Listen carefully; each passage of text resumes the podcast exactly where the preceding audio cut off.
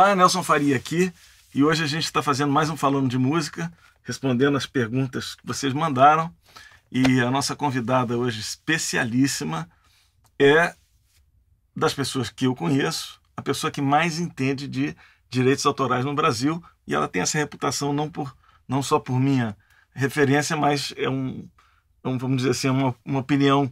É, consenso. É um consenso, né, Maria?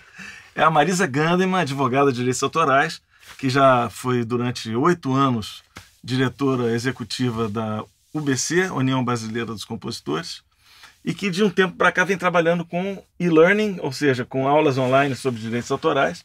Então, temos aqui Marisa Gandeman e o nosso mediador, Léo Justen. Então, vamos às perguntas, Marisa. O pessoal está querendo fazer pergunta. À vontade. Vou fazer a primeira pergunta aqui do Guilherme Augusto. É, como funciona o processo para registrar uma música? Precisa pagar? Bom, primeiro vale explicar o seguinte: o registro não é obrigatório e o registro não constitui direito. O direito do autor existe a partir da criação da obra e em razão da criação da obra. Não há nada que você precise fazer para dizer que você é autor, além de dizer que você é autor. Na hora que você publica a sua obra e declara que ela é de sua autoria, há uma presunção de verdade, porque você está dizendo a verdade. Se alguém não acredita ou alguém é, se sente prejudicado com essa sua declaração, diz, acha que ela não é verdadeira, então esse alguém deverá tentar provar, o que é uma coisa muito difícil. Mas é, por quê? Porque como é que você entra na cabeça das pessoas para saber se a pessoa criou aquela música, criou aquela obra? Então é uma, uma, um direito que depende apenas da declaração. E essa declaração então gera essa presunção em favor daquele que assim declarou. No mais, aí, é, como a gente fala no curso, é questão de prova, né? Aí os alunos começam a anotar, oba, questão de prova. Não, questão de prova é o seguinte, é fazer uma prova diferente do que, tá, do, do, do que está parecendo é. que é, porque eu cheguei e falei assim, olha, Garota de Ipanema, a música é minha. Não, todo mundo já sabe que não é. Entendeu? Então, como é que eu posso Ninguém fazer vai uma procurar prova? esse registro, isso já está... É, não, não, é. não, há, não carece. E mesmo que o, o registro, ele pode ser uma, um, um, caminho de prova. Porque ele pode indicar uma anterioridade, mas se você nunca deu...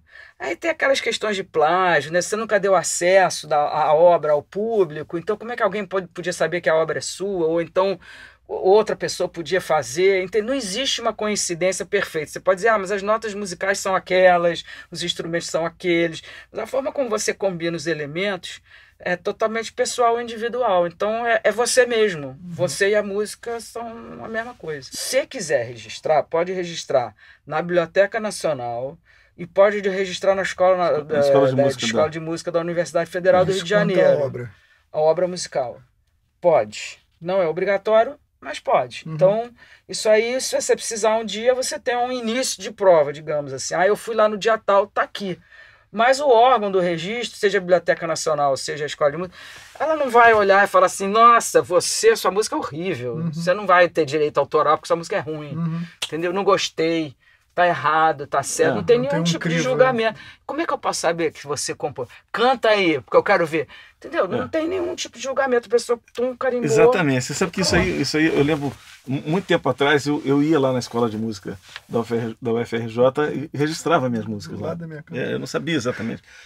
Foi a ah. indicação ah, que eu tive, então eu ia lá e é, registrava. Beleza, não perdeu também, né? É, não perdeu. Mas, mas, aí que eu fiquei pensando, falei, pô, como, como, é que esse cara sabe que essa música é minha? Tá o cara me deu, me deu um carimbo e disse, pronto, entregou aqui essa obra. Essa é a grande questão do direito autoral. Isso aqui é a coisa mais linda do mundo. Porque a obra é. E tem obra. O cara, quando constrói uma carreira, constrói uma obra, você sabe se é dele ou não. Entendeu? Uhum. Esse cara é pintor, arquiteto. Marisa, deixa eu te contar um caso que aconteceu comigo. É... Eu estava em Nova York e fui dar um. Um cara armou um negócio na casa dele. O cara ficou me conhecendo, assim, muito, porque, cara, vamos fazer um workshop lá em casa. Chama, eu tenho, conheço muito músico aqui em Nova York, a gente vai lá, toca um pouco e fala um pouco de música brasileira para eles. Então, eu fiz lá com eles. Um dia antes, eu compus uma música em casa, um, um, uma bossa, depois até botei num livro meu.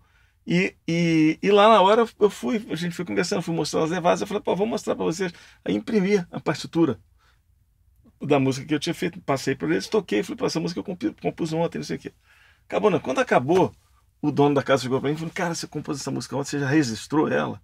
Eu falei, não, cara, você deu a partitura para todo mundo, você não registrou a música. A partitura estava escrito Nelson Faria? Estava escrito. Pronto. Acabou. mas aí ele me deu uma sugestão e eu fiz uma coisa que eu não sei se é Escreve. válido. Você É. bota Nelson, copyright Nelson Faria já é tudo que você precisa. Ah, que bacana isso, bom saber, que é simples assim. Você sabe o que o cara me aconselhou? Ele me aconselhou o seguinte, cara, pega hoje é, é, essa partitura, bota numa carta, Carta- bota no correio e manda para você mesmo e deixa fechada, para abrir em juízo, com, a- com o selo do. Se alguém disser que a música não é dele. isso. Isso vale? Também vale. Olha, nos Estados Unidos o sistema é muito diferente, porque o sistema é o- que a gente chama de sistema copyright, que é diferente um pouco do nosso sistema de direito autoral e da lei brasileira de direitos autorais no plural, que é até uma coisa que a gente já conversou, né? O, o... Então, nos Estados Unidos, sempre foi necessário o registro do copyright na Biblioteca do Congresso de Washington. Eles nunca foram, os, os Estados Unidos não foram membros da Convenção de Berna, que é o primeiro tratado internacional dos direitos. autorais, até o fim da década de 80, ou início da década de 90, justamente porque há uma pequena diferença no raciocínio da, da forma de proteger a obra ou proteger o autor. Então, eles não faziam parte, eles passaram a fazer parte por conta da indústria de software, que acabou o software sendo protegido também por direito autoral, copyright, que é uma forma mais célere, exatamente porque você não tem que fazer nenhum procedimento, entendeu? Aí eles tiveram que adaptar o sistema deles ao sistema Berna. Então, assim, pode ser que nos Estados Unidos isso fosse uma forma. Aqui eu não, eu não vejo, porque é, você vai abrir em juízo, aí tá aqui, tá, o envelope tem uma data, e aí o, abre em juízo, tem lá dentro uma partitura. O que, que isso indica? Indica que você criou, talvez antes do que essa outra pessoa que está reivindicando. Eu acho muito fraco, porque existem várias maneiras de você ter lá o envelope, mas tinha uma coisa, se botou, trocou. Eu, eu não sei, eu, não, não, não, não faz parte da nossa, da nossa cultura, entendeu? Porque de toda forma, se você mandou para você e nunca publicou a obra, como é que o outro podia saber que ela existia, se É. ela estava fechada dentro do envelope, É. entendeu? É. E outra pessoa reivindicar É. a autoria. Deixa eu fazer uma pergunta, que eu acho que é bom que essa pergunta esteja no começo do papo, para ajudar a galera que está assistindo, que é a diferença de obra para fonograma. Bom, a obra é a criação imaterial, que ela existe na cabeça das pessoas. Se eu falar para você, é, sei lá, uma música muito famosa dos Beatles, Yesterday, fala, ah, sabe Yesterday dos Beatles? Você escuta ela na sua cabeça. Isso é Certo? obra. Essa é a obra. Agora, a fixação da obra, quando você grava a obra em qualquer tipo de suporte, seja tangível ou intangível, Que porque você pode botar também na, na- no, no seu computador e mandar para a nuvem, mas ela é uma fixação, é um fonograma. Então, uma música como Yesterday, quantos fonogramas que existem? Infinitos. Entendeu? Mas é uma obra só. Uma obra só. Entendeu? E aí você vê, por exemplo, é, contratos de gravadora que diz o seguinte: você vai gravar tantas músicas para mim, não sei o que, não sei o que. As músicas que você gravar para mim, você durante 10 anos, você não pode gravar de novo. Por que, que o cara faz isso? Porque ele quer ter a exclusividade do repertório. Uhum. O repertório de uma gravadora é o quê? São fonogramas. Então, assim, o Léo cantando a música tal é minha. Agora, pode ter o Nelson cantando a mesma música que ele, na outra gravadora. Não tem Uhum. como impedir. Mas aquela pessoa fazendo a, a- a interpretação dele para aquela música, ele quer que seja único Uhum. o dele, entendeu? Depois você pode gravar de novo. Tanto é que tem artista que também é autor, não sei o quê, que passa mó tempão e começa a regravar toda a sua Essa obra. obra. É, faz novas versões, tem uma Ah, outra então. leitura, não sei o quê. Tem uma pergunta minha também. A questão do, do versionista. Quando o cara faz uma versão da letra da música, ele passa a ser parceiro. Se ele faz uma outra letra para uma música, você tem uma música que tem uma letra em inglês. Aí eu vou faço uma letra em português para aquela música, eu passo a ser parceiro daqueles dois caras. É isso? Não obrigatoriamente. Na, na versão que eu. Não, primeiro você, para fazer uma versão, que é uma adaptação de uma obra, você precisa De autorização. antes, de autorização Sim. Dos autores titulares do direito da obra original. Uhum. Você fala, eu não quero que você faça a versão, você não vai fazer a versão. Uhum. Ou ele pode falar assim, não, você pode fazer a sua versão, mas sabe quanto é que você vai ganhar? Zero. Por quê? Porque eu não quero te dar percentual do meu, não te pedir para fazer versão nenhuma. Você quer fazer? Faz. Quer gravar? Grava. Vai dar dinheiro? Vai. É meu. Ah, ok. Entendeu?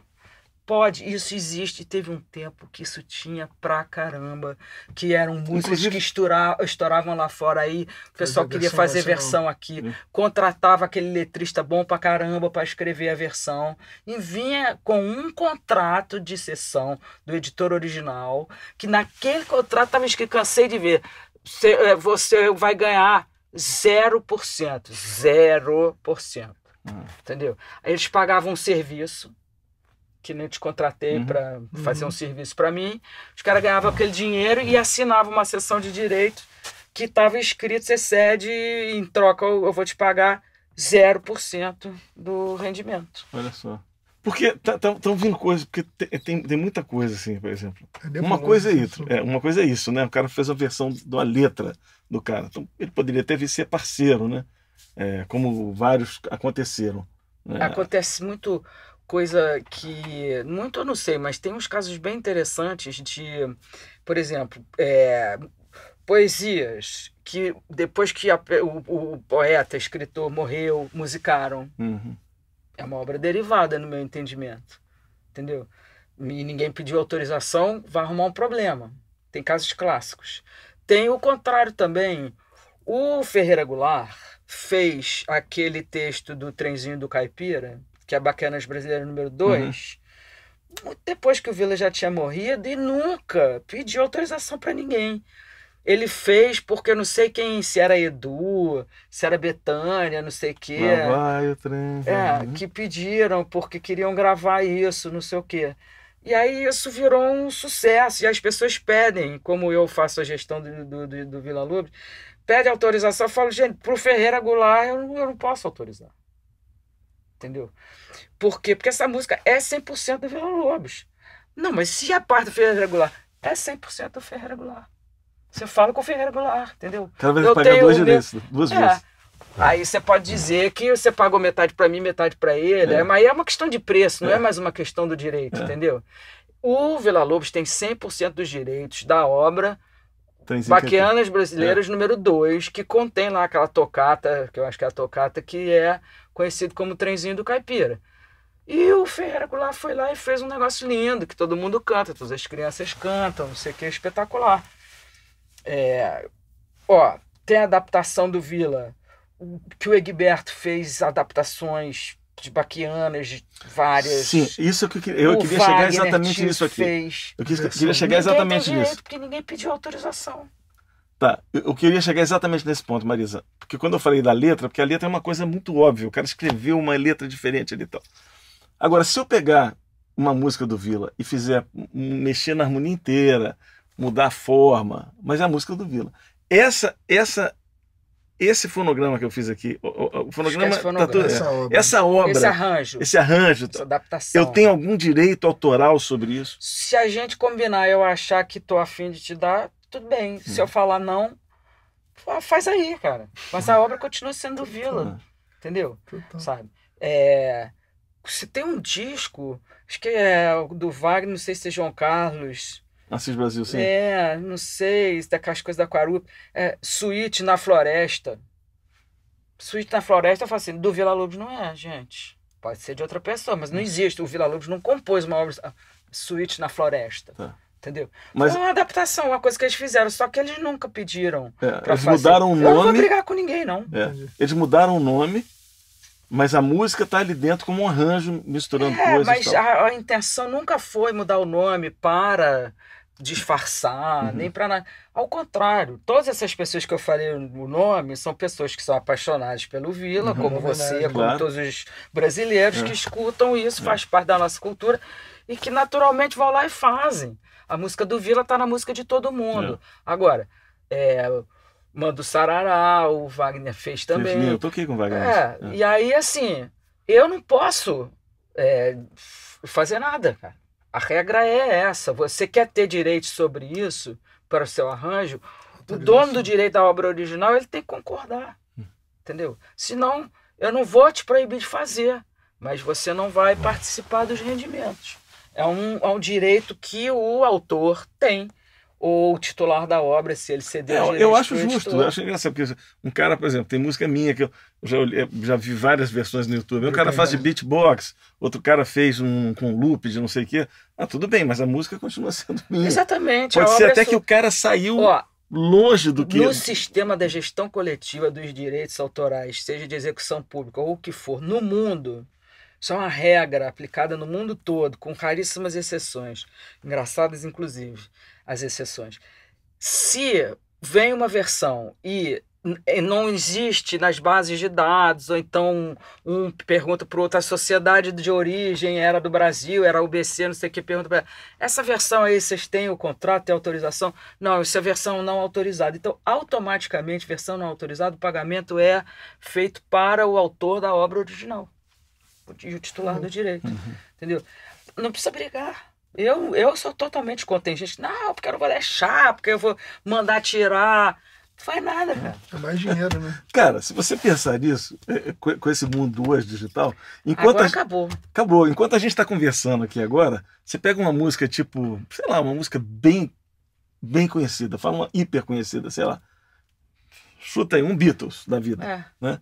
Enquanto a gente está conversando aqui, sei lá, mais. 30 versões tá acontecendo aqui. Não, tem pelo menos umas mil versões no mundo. Sem os... O cara tá subindo tá agora subindo pro YouTube, sem pedir Olha, autorização, tem... sem nada. E, e, o negócio do sample? Total. Que aí é sample de fonograma. Aí é? Sample é de fonograma, não é negócio é. de pegar obra, você não vai chamar de não, sample. Você tá é pegando sample. um trecho do fonograma. É, senão não seria um sample, seria uhum. uma outra coisa. Tem um site que você procura com o nome da pessoa, quem foi sampleado. Pô, tem um cara no Brasil que é o rei de tecido. Eu tentei ajudar ele, não consegui. Você não consegue pegar os, os caras do rap, não sei o que americano. Chama-se Arthur Verocai. Arthur Verocai.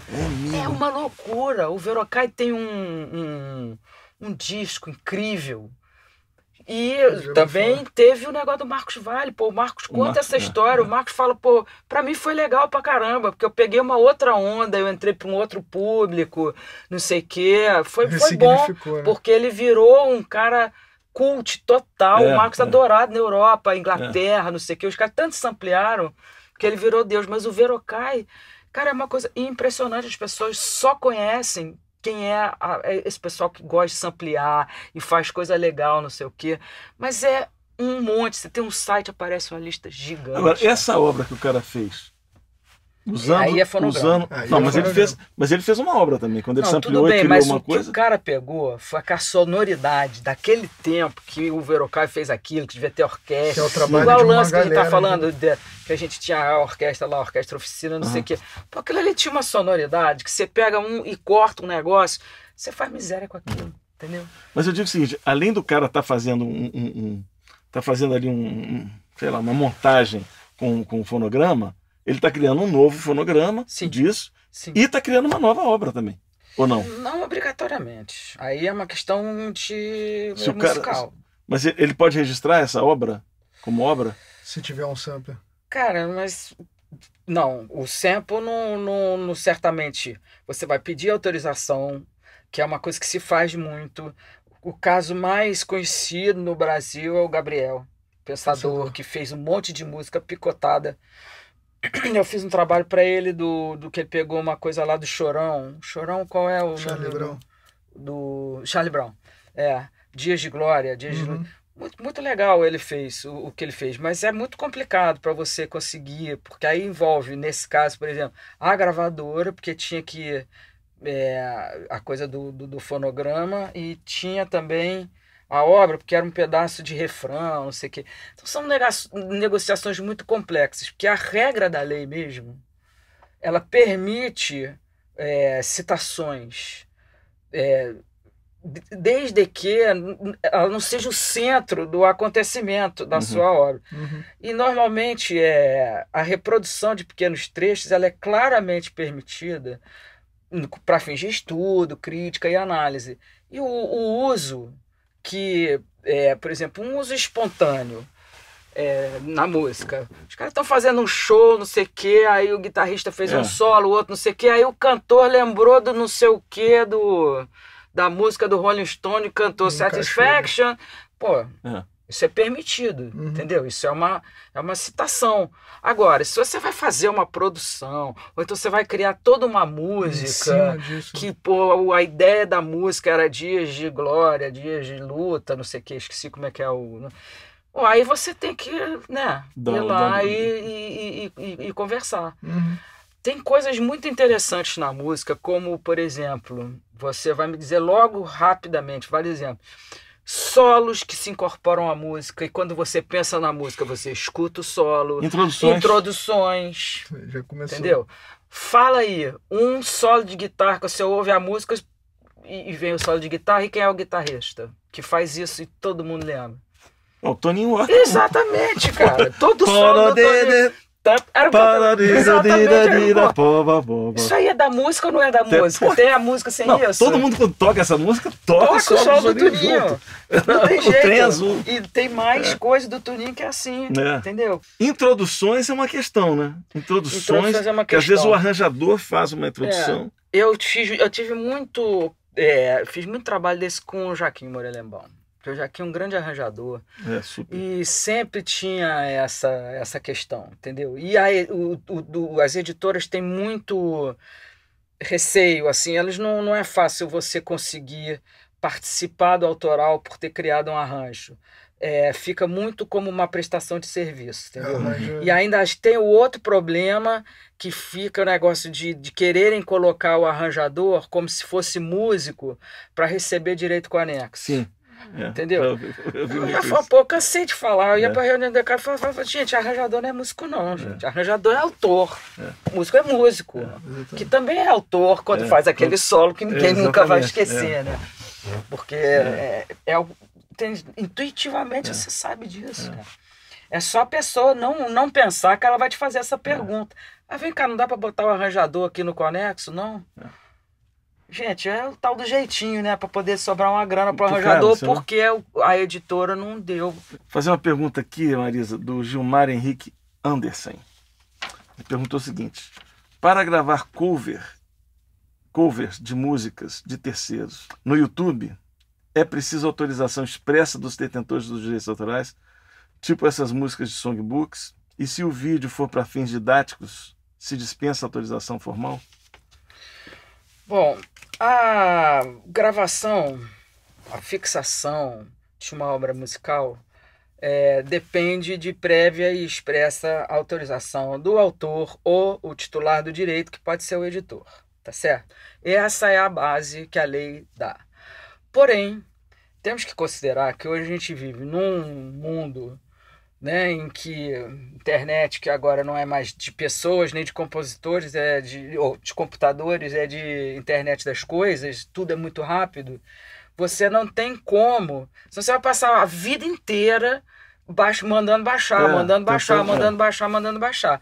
Então o que aconteceu foi que é, há um pacto, né, que ninguém precisa escrever, mas que é óbvio, que o YouTube, o- é, as outras plataformas são diferentes, mas o YouTube, como tem essa coisa do próprio usuário produzir conteúdo e usar obras de terceiros, é, tem que se obrigar, como de fato se obrigou, a ter as ferramentas de identificação das obras e de monetização. Então tem várias regras de como que é essa monetização, se é vídeo que tem anúncio, se é vídeo que não tem anúncio e tal. Então, respondendo especificamente a, a pergunta, eu diria o seguinte, não, você precisa realmente de autorização prévia e expressa, mas hoje em dia não, não tá rolando, Não é o porque não tem Não é o que está acontecendo. não é, a- a- não é, não é viável, entendeu? Então, se você colocar uma música de alguém que você gravou você mesmo na sua casa ou foi no estúdio,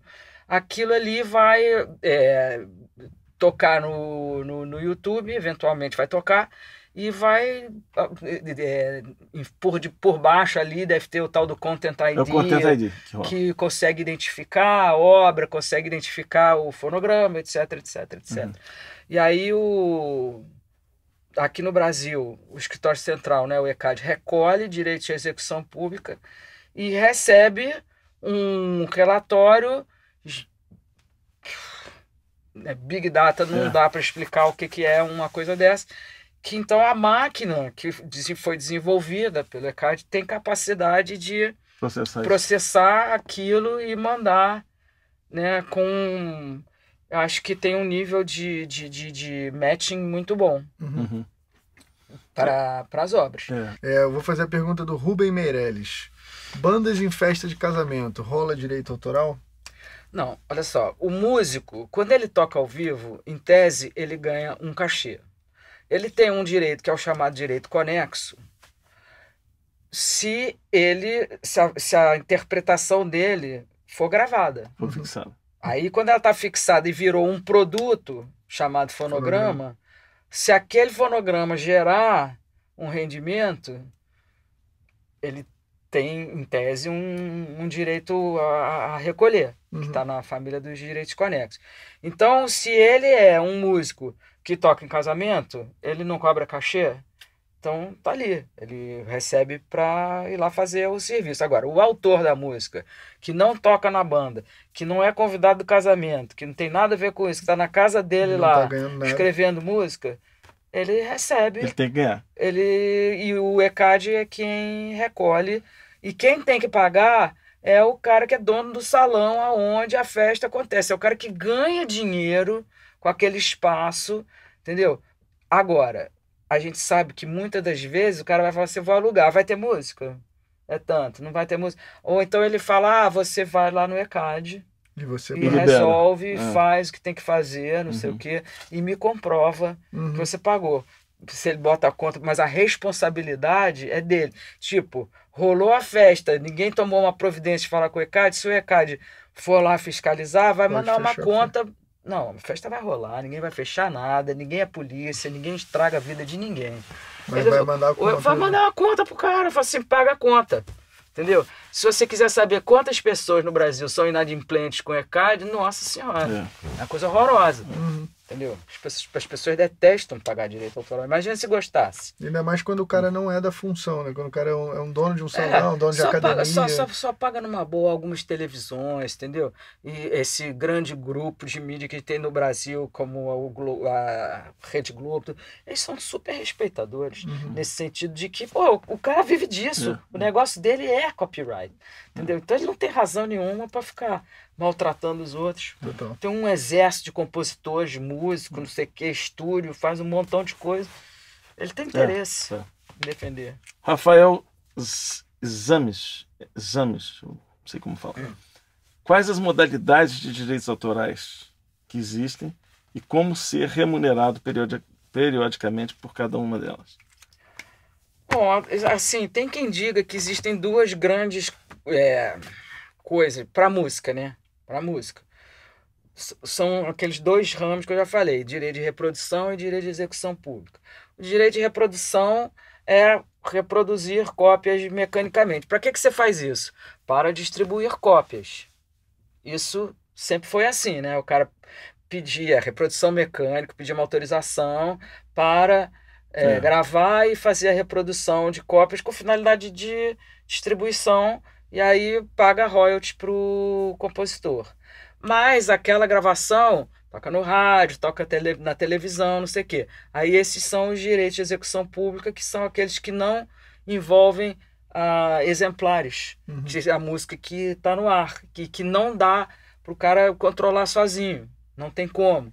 Então ele cobra e, é, através do sistema da, da gestão coletiva. Esses são basicamente os dois gr- grandes ramos. Só que, eh, por exemplo, hoje, na execução pública, a reprodução, em, em- algumas situações, passou a ser uma condição sem a qual você não poderá fazer, entendeu? Que é, por exemplo, você armazenar lá na nuvem, nas plataformas, não sei o quê. Na nossa tradição, só é, tocou no rádio é execução pública. Gravou e distribuiu cópia Reprodução. é reprodução e distribuição. O streaming entra aí em que. em O Onde? streaming entra num bundle, num pacote. Para mim, que é muito difícil você ter os dois direitos Dentro Tá. do- Dentro de um. dentro de uma atividade. eles praticam atos de, De reprodução e de distribuição, assim como praticam atos de execução pública, entendeu? E tem também outros direitos que são sub, que estão por ali, é, como a sincronização. A sincronização é a colocação de uma obra musical numa trilha de uma obra audiovisual, que essa é também uma história complexa, porque pela definição da lei, fonograma é gravação sonora, né? É a primeira fixação Um suporte. de, de uma qualquer. interpretação de uma obra musical. E a trilha de uma obra audiovisual é a, é a fixação para a obra audiovisual. É, como é que é ainda tem uma definição? Não, no fonograma tem uma definição negativa, porque fala que é a fixação da, das obras é que não seja uma trilha de audiovisual. Ué. Entendeu? Porque é para diferenciar é fono- fonograma de trilha Uhum. que é uma coisa que aqui no Brasil, pelo sistema de produção audiovisual, TV Globo, novela, não sei o quê, virou um- uma mistura. Por quê? Porque toda a vida as gravadoras gravavam coisas e alimentavam as trilhas. É ou não é? O que, que é a trilha dessa programação de TV Globo? Então existe um modelo de coisa que só tem no Brasil, né? Que é esse sistema da gestão coletiva múltipla. Porque a gente faz jabuticaba é uma coisa que só tem no Brasil, né? Agora só tem também tem um monte de jabuticaba. Porque essa, essa, essa empresa que é verticalizada, que faz tudo, sabe? Que é produtor, que é exibidor, que não sei o que, praticamente só existe no Brasil. Que é uma das maiores empresas de, de, de, de mídia. E hoje o, o negócio digital está muito mais para produ a produção do que para o broadcasting, né? Agora, para quem vive de música, o broadcasting ainda é É a grande fonte de renda. É. Então. Entendeu? Porque o digital ainda não, como a gente já falou, não, Não tá conseguiu entregando suprir, É. porque é muito fragmentado, é muita música, Uhum. muito compositor, muito artista, muito tudo. Eu vou fazer essa pergunta do Gustavo Becker, que eu acho que a Marisa vai gostar. É, sou bacharel em Direito, servidor da Justiça do Trabalho e guitarrista. Gostaria de saber se você poderia informar onde há curso de especialização em Direito Autoral. Grato. Gustavo Becker, mas ele é de Porto Alegre. Tá? Tá. Só pra- Eu tenho cursos numa plataforma, como eu falei, de MOOC. MOOC é uma espécie dentro desse universo de e-learning. O e-learning não é a educação à distância, é muito mais porque ela se vale de uma tecnologia que, quando era educação à distância, era só uma pequena solução de problema É. De- das pessoas não, com, com pessoa. não saírem É. Do, do seu lugar É. e terem mais facilidade de acesso. O e-learning é, é, provoca, não é? Pela a, a possibilidade que a tecnologia te dá, provoca justamente a reunião das pessoas e uma vivência de tempo real sem ser tempo real e dá para o criador, para o educador, né, o criador do curso, muitas opções maravilhosas em termos didáticos. Você não precisa ser especialista na área, você não precisa conhecer o assunto previamente. A condição de quem faz o curso é aceitar isso, então criar um material que possa atingir pessoas apenas que têm interesse sobre o assunto. Aí o primeiro curso a rodar é um, foi um curso que aborda a, o processo histórico, político, social, através do qual o direito de autor surgiu até virar essa grande indústria que se baseia nesse direito, nessas regras. Né? Então eu fiz esse curso, que é um curso muito voltado, é uma, uma tendência minha, querer explicar a história das coisas, por que, que é assim e não é assado. Tem uma história que uhum. vai fazer você entender, e essa história conta um processo social, de uma mudança da própria modernidade, da saída da Idade Média e a entrada na modernidade, o Gutenberg, o. Enfim. Deixa eu te perguntar uma coisa. Esse, ele, como ele, tá, ele, o Gustavo está perguntando se, se existe algum curso de especialização. Existe. Esse, esse, esse curso, por exemplo, se é considerado um curso de especialização, ele dá certificado. É, certificado. Sim, sim. sim. Tá. Ele, ele é um curso open, significa o quê? Que ele é aberto. Não uhum. só pelo pré-requisito, mas também porque você não paga para se inscrever, não paga para fazer. O curso é gratuito. Tá? Porém, eles têm uma opção de upgrade, é pagar para ter uma experiência, digamos, muito mais longa, mais cuidadosa. Você toda a vida que esse curso estiver sendo oferecido lá, você tem acesso a ele. Cursos dessa natureza são cada vez mais valorizados. Uhum. E esse curso que o Copyright and the Business of Creative Industries, que eu vou fazer em português agora, em inglês ele ganhou uma certificação CPD, que é de Continuing Professional Development, que é uma coisa que na Europa, no mundo, é de extremo valor, que é abrir as possibilidades de formação com outras metodologias e outros caminhos, para que as pessoas continuem se aperfeiçoando e encontrem seus lugares nesse mundo da internet das coisas, entendeu?